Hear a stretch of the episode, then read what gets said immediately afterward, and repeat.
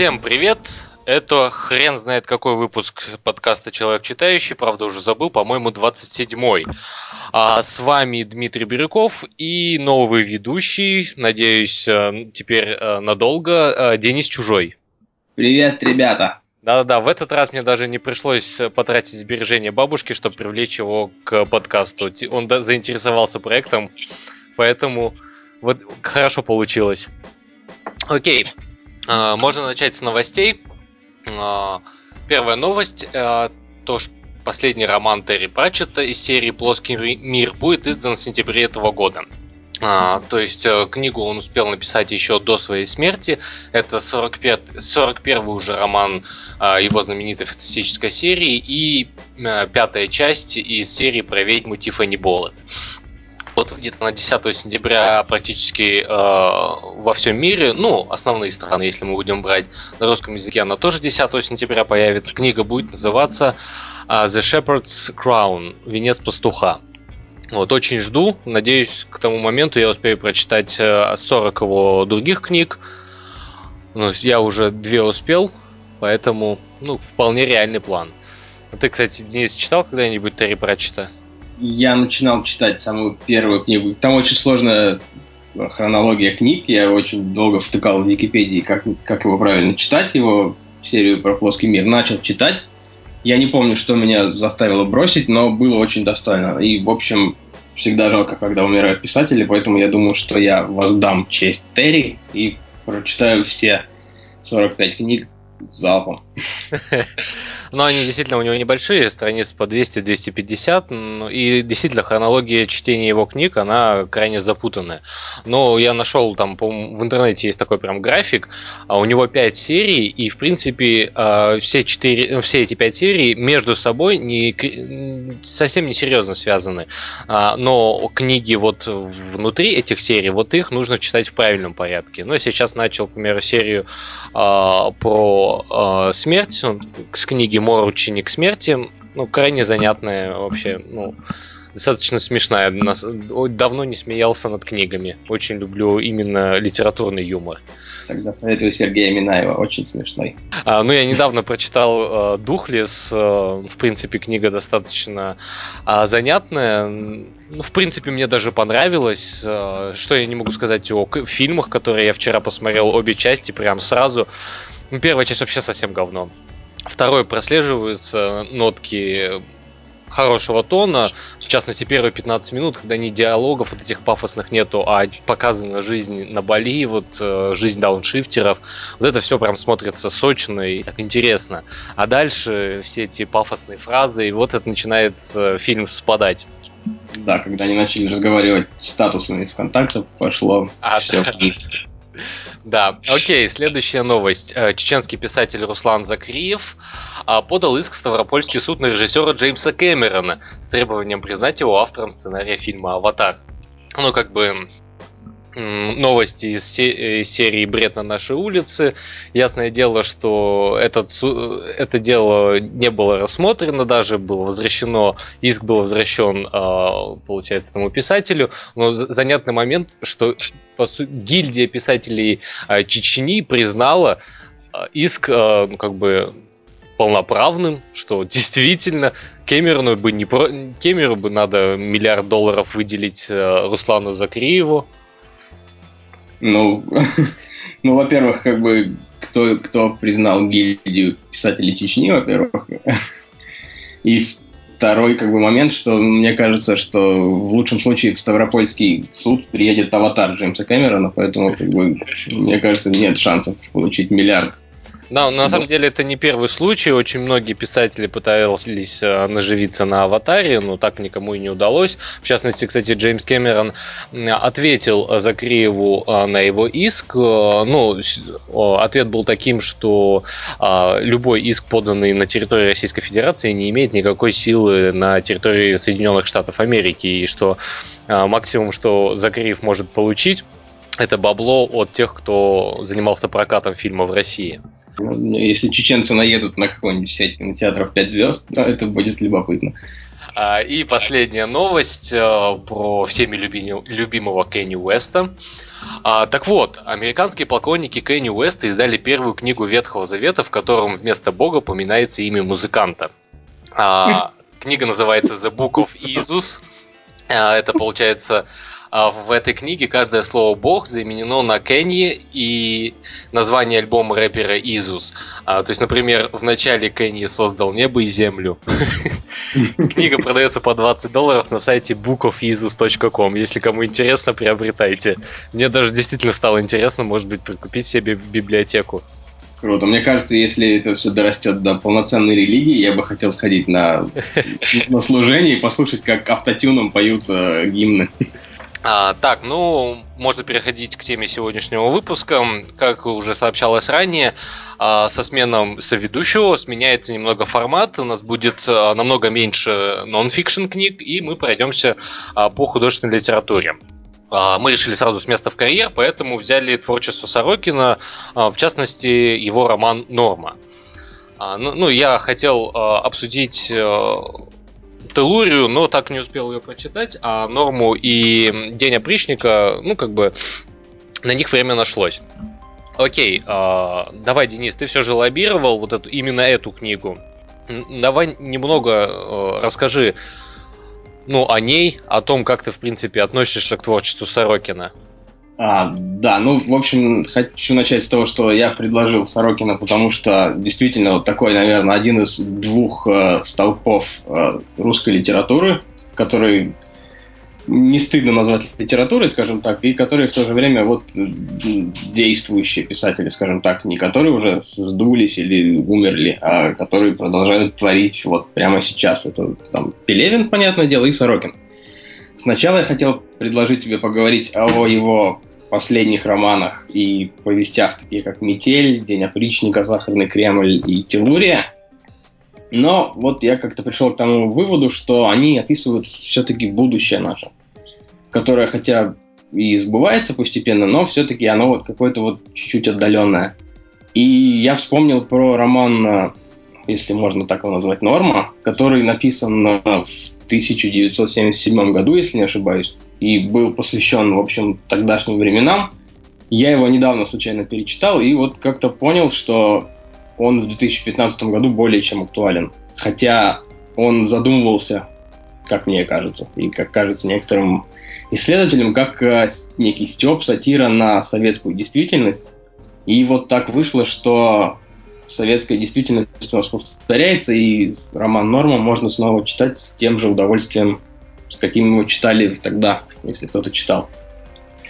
Собственно, роман, романом трудно это назвать, это вот такой набор из семи частей какого-то трэша, можно сказать так. То есть э, Сорокин берет э, советский язык, советский официальный язык, э, язык газет тогдашних, тогдашнего радио, тогдашний, там, не знаю, журналов, очень красиво, очень тщательно его пародирует, и в конце концов он его разрушает. То есть э, он уничтожает саму суть языка тогдашнего и, в общем, э, показывает, что тогдашний язык с тогдашней реальной жизнью людей а, общего почти ничего не имел. То есть люди жили отдельно, а русский язык официальный жил отдельно, хотя как бы ну не совсем это правильно, потому что язык обычно он неотделим от жизни человека.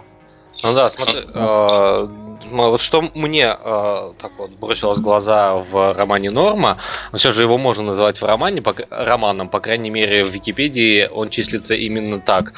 Э, изначально самое первое произведение Сорокина, э, я, которое я прочитал, это был, э, получается, как он, рассказ, скорее всего, День опричника. А да, действительно очень интересно написано, как бы занимательный сюжет и все такое. А, но каких-то интересных э, нововведений в литературном стиле э, я не, обра... ну, не заметил ничего такого за Сорокиным, но после того, как я прочитал Норму, я четко стал понимать, что это яркий представитель постмодернизма, такая мешанина литературных стилей на одно произведение, которое даже не превышает 300 страниц, это какой-то а, уникальный опыт, в частности, там тебе приплетается и жесткая антиутопия, и бунинская стилистика описания э, русской земли, русской природы. А, и вот, э, как ты описывал, э, высмеивание советских, ну, получается, советского такого официального языка, ну, меня, правда, захватило вот прям с первых строк. Ну, хотя, если честно, первая часть, она, наверное, самая крутая. Ну и, и по такому по мощи э, третья часть, наверное, тоже не сильно уступает. Я сейчас уже сбился, какие части. Ну да, самая мощная это первая часть, которая, собственно, э, вот всю суть э, всю суть, суть романа передает в своем содержании, да, то есть в слове норма, которое там наиболее часто употребляется, все передано. То есть, я не знаю, будет это спойлером рассказать? Нет, нет, нет. А, в общем, нормой называются какашки в, первой части романа «Норма». То есть э, суть в том, что советские жители, самые разные, от какого-то там, не знаю, быдла, алкашей и до самых высоких чинов и до творческой интеллигенции, все в данном романе должны э, потреблять некую норму какашек в день. Чтобы казаться обычным. Да, чтобы, ну, в общем, так заведено, и как бы каким бы человек не был андеграундным, каким бы он был не был э, инакомыслящим, он не представляет свою жизнь без того, чтобы съесть это. И то есть там даже описано, что более привилегированные слои общества получают какашки лучшего качества. Ну да, и не из интернатов, а из детских садов. Да. А, окей, а, смотри, а вот ты говоришь, что как бы роман 70, не 77 а 79 года, он впервые опубликован был в этом году. А, вот, а, он имеет силу именно сейчас, в 2015 году.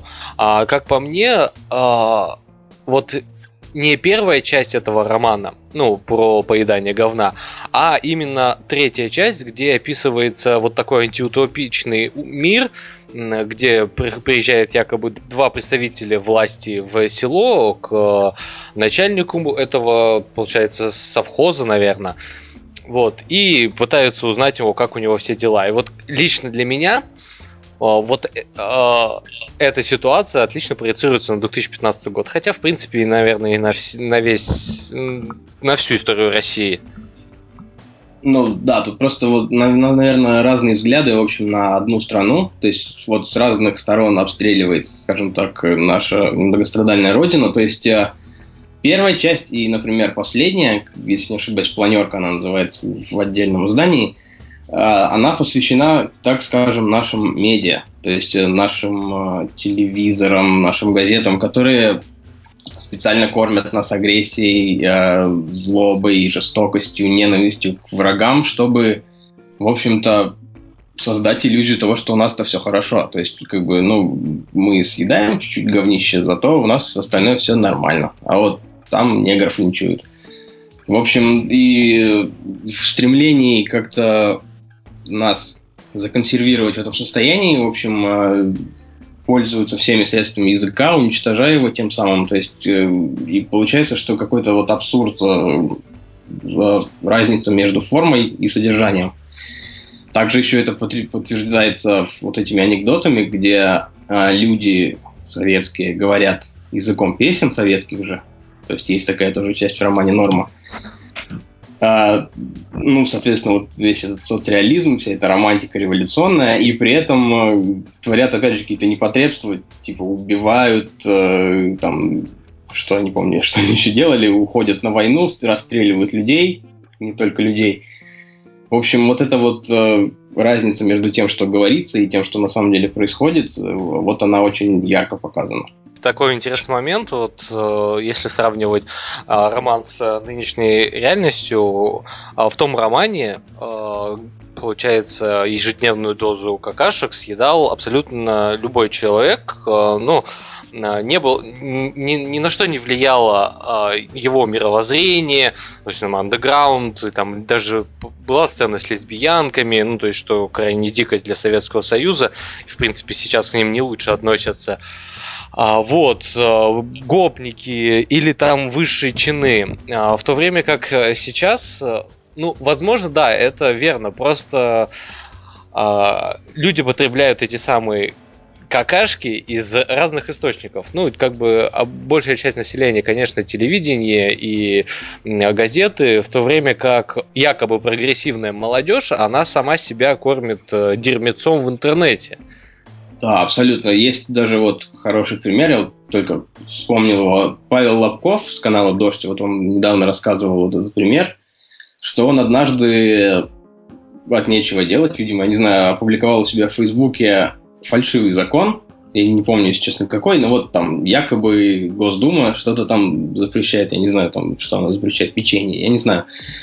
Э, в общем, абсолютно фальшивый закон выложил, там придумал ему фальшивый какой-то номер законопроекта, выложил, и толпы людей, его подписчиков с удовольствием начали писать, что там кровавый режим, опять Единая Россия что зря творит, и там, по-моему, человека два из нескольких тысяч додумалось залезть на какие-то официальные ресурсы и убедиться, что нет такого закона. То есть люди там уже настолько к этому привыкли, что готовы кушать какашки собственного производства, даже не обращаясь к, к официальным производителям, так скажем. Да, а, но как бы для этого есть э, в современном мире отличное а, выражение, таких людей называют говноедами, это большая часть, в принципе, населения интернета, но это, как ты верно высказался, люди, которые видят новости и начинают по, по поводу этого новости орать. Помнится, был момент, когда была то ли фейковая новость, то ли, ну, в общем, какая-то дикость, типа Мизулина запрещает минеты в стране. Вот, ну там сколько говна-то вылилось э, в интернет. Все же хотят минеты. Главное, выливается это, скорее всего, от тех людей, которые не знают, что это такое. Да, причем для 90% населения России, которое сидело или ждет кого-то из тюрьмы, э, минеты это зашквар. то есть, как бы, ну, то есть, ну, вообще нет такого, по сути, в их жизни. И все равно, как бы, со всех сторон это велось, э, все это обсуждали, хотя там, ну, актуально это там, для такого большого процента людей. Да. И многие бы прожили. А как вы уже, наверное, поняли, не удалось мне продержать подкаст Политика Фри. А, как я не любил, а, не люблю, честно, обсуждать эту тему, потому что, ну, на самом деле, мало кто в ней разбирается достаточно, чтобы э, на серьезных щах э, что-то серьезное обсуждать в рамках политики. Так что давай свернем вот это вот немножко обсуждение, как это правильно сказать, обсуждение обсуждений в интернете. И, наверное, все же вернемся к э, стилистике написания текстов Сорокина. А, ты читал другие его произведения. Что да. именно ты посоветуешь и почему, ну вот, к примеру, вот, э, ты читал Телурию. Почему ее действительно стоит почитать, ну, кроме, э, насколько я понял, э, интересной самой истории? А, ну, как бы, да, давай продолжим тогда о языке Сорокина. То есть, ну, не только цель его была в том, чтобы как-то вот э, какую-то создать политическую сатиру, а цель была, может быть, не цель, а просто средство. Ну, в общем, э, Сорокин, он потрясающе умеет пародировать другие литературные стили, то есть, как бы, как он пародировал Бунина, также он умеет пародировать вообще абсолютно. То есть, есть роман на «Голубое сало», э, где тоже страшная дичь творится. В общем, там выращивают каких-то уродливых клонов русских писателей великих. И от имени каждого, то есть там, не помню, Достоевский, Набоков, э, тот же Бунин, возможно, в общем, от имени каждого Сорокин написал главу, и это действительно это потрясающая, потрясающая копия стиля, то есть потрясающая стилизация под каждого из писателей. И он, ну, то есть, как бы, дай бог, если писателю удается за свою жизнь какой-то один свой голос выработать, Сорокин умеет писать от своего имени, умеет писать вообще от практически любого имени. И в романе Телурия он вот просто доводит это до какого-то совершенства, потому что в Телурии 50 глав и 50 рассказов о маленьких государствах, на которые распалась Россия в каком-то не очень далеком будущем. А в этих маленьких государствах или княжествах, или как там всех по-разному, а, свой уклад жизни, своя культура и, соответственно, свой язык. А, то есть от каких-то примитивных там односложных э, рыков до такой вот вполне себе дворянской речи, которая свойственна там романам 19 века. и в каждой из глав свой язык, то есть для каждой из глав Сорокин вот э, стилизовался под разных людей, под разные эпохи, под разные э, государственные уклады. То есть, ну, э, стоит прочитать только ради того, чтобы увидеть, как один человек может говорить 50 голосами. То есть, ну, это вот, если не, не можно не любить Сорокина как, э, как писателя, который пишет про какашки, э, но э, глупо отрицать то, что он очень талантливый стилизатор. То есть хотя бы ради этого можно его почитать. Сорокина какой-то, не знаю, пророческий взгляд э, в его произведениях. В частности, «День опричника» был написан в 2006 году, а, и он реально описывает, ну, если не 2015, то, к примеру, 2016, это вполне э, как бы не, исключены, не исключено такое развитие событий.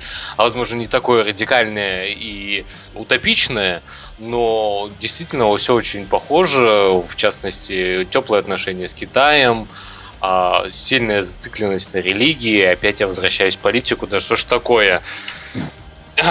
Занесло меня не в то русло. Окей.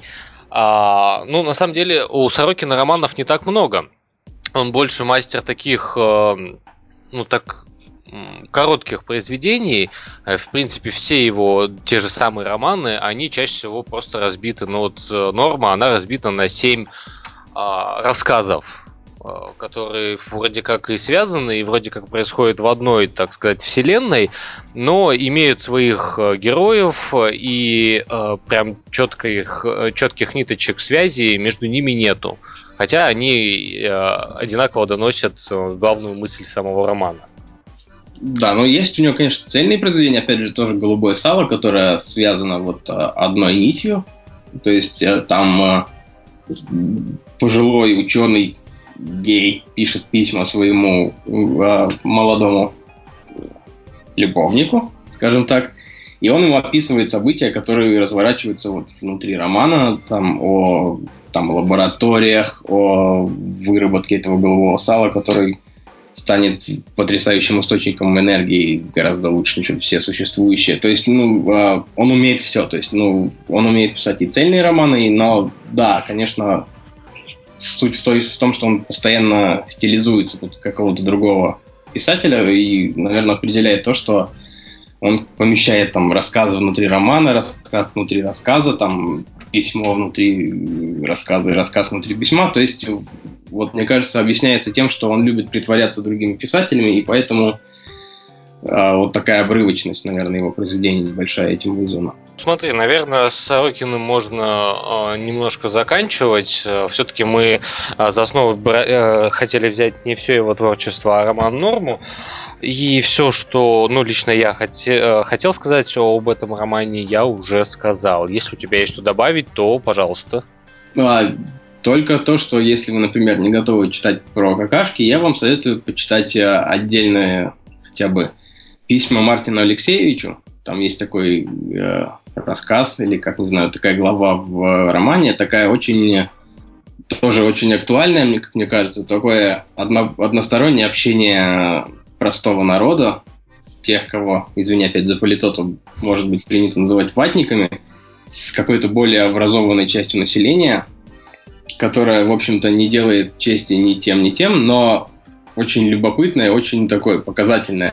То есть э, можно найти кучу параллелей с сегодняшним днем, с сегодняшними э, разными социальными слоями. И, не знаю, если поймать настроение, это дико смешно. Потому что я читал метро недавно, и я смеялся, несмотря на то, что меня смотрели герои соседних э, кресел. Я лично бы не, реком... не рекомендовал читать Сорокина тем, кто ну, прям вот совсем э, далек от э, таких вот остросоциальных тем, э, кому не интересно просто. Я вот э, всегда считал себя именно таким, потому что мне э, интересно почитать и уж какой-нибудь выдуманный мир э, с а, совсем а, отстраненным от реальности, или же как бы я люблю нонфикшн книги.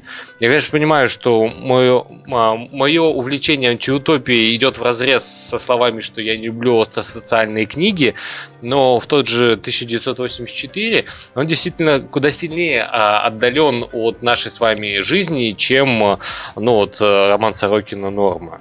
Хотя какой-то момент действительно э, казалось, что вот-вот и э, у нас наступит антиутопия далеко не по э, Хаксли, а по Орвелу. Ну, время покажет, как бы, насколько был Сорокин прав. То есть мне кажется, что как и ругать его не стоит, наверное, сейчас, так и прям превозносить и называть живым классиком тоже рановато. То есть время покажет. Ну да, на самом деле он творит не так лет. долго, а сколько, 40 лет, да, и он э, да, уже наверное. публикуется. Ну да, действительно, э, классиком его еще сложно назвать. Ну хотя, если взять того же Терри Пратчи, то он уже считается ну, получается, современным классиком, хотя, как бы, ну, хоть он уже и умер, но достаточно недавно творит, то есть не больше ну, 50 лет. Да, Терри Пратчет, скажем, он не такой спорный писатель, то есть, как бы, ну, его назовешь классиком и не будет каких-то возмущенных криков, потому что есть у меня одна очень хорошая подруга, она писала э, диплом в Курском государственном университете по, я не помню, если честно, по каламбурам в, в разных языках, что-то такое. В общем, и я подкинул ей Сорокина под это дело, то есть, ну, по, там, про словотворчество и тому подобное. То есть я подкинул ей как раз «Голубое сало», где очень много каких-то там китаизмов, англицизмов и прочего. Она прониклась, принесла э, своему научному руководителю э, кусок диплома, где было про Сорокина, а научником у нее был ректор Курского государственного университета, и он чуть ли не вскипел. Потому что он там сказал, что пока я жив по Сорокину, научных работ у меня не будут писать. В общем, а, ректор жив, и, в общем, пока про Сорокина ничего не ожидается оттуда. А, ясно. Ну, действительно, да, ты прав, что все же а, Пратчет, он такой более лайтовый автор и пишет, ну, совсем в другой области, и в частности, ну, на самом деле, Пратчет, Пратчет получил а, звание классика скорее даже не про то, что у него такие легкие книги, а он на самом деле очень много сделал для становления а, фэнтези того, какого он есть сейчас. Ну и плюс его действительно интересно читать э, после какого-нибудь э, пафосного Толкина. Ну, в общем, да, мы, короче, мы пропагандировали Сорокина, и в итоге пришли к тому, что лучше читать Пратчета. Ну да, я, у меня почти все беседы о литературе сводятся к тому, что лучше читать Пратчета. А, вот. Ну, я еще иногда ссылаюсь, э, рассказываю про Дэна Симмонса, но об этом как-нибудь потом. Чтобы поговорить о Дэна Симмонсе, нужно найти человека, который, у которого очень много свободного времени. А, окей, ну давайте а, по Сорокину мы, скорее всего, заканчиваем на сегодня. Может быть, когда-нибудь еще вернемся, обсудим его книги, ну, как минимум, Телурию точно обсудим, но не в ближайшие пару месяцев-то точно. А в следующем выпуске мы поговорим о книгах про писательское мастерство, а, затронем некоторые книги, которые уже обсуждались в этом подкасте, но без Дениса. А, Денис расскажет нам о том, а, что ему помогает ну, в написании всевозможных э, как рекламных, так и просто описательных текстов. Ну, все-таки бложек ты свой ведешь, и где-то ты этому научился. Ну, по крайней мере, какие-нибудь элементы ты где-нибудь да подцепил. А, вот, ну, следующий выпуск будет на следующей неделе. Дай бог. Больше, больше задержек не будет. В неделю нам нужно была просто небольшая перестроечка. Но на самом деле просто отдохнуть хотелось чуть-чуть. А, все-таки а, очень сложно прочитывать по 3-4 книги в неделю. Мне сложно прочитывать одну. Поэтому ну, это будет веселый подкаст в дальнейшем. Не, ну а этот э, книги по писательскому мастерству мы уже все, что можно, прочитали, так что будем обсуждать э, ну, наш опыт скорее. Э, и, к примеру, там, Нору Граль, слово живое и мертвое, или там э, вот это вот Bird by Bird, которая, да, вот, кстати, отличная а, книга, она, кстати, одна из... э, «Путь художника», я, может быть, кто-то может быть, кого-то я предостерегу. Это омерзительно, друзья. Не читайте.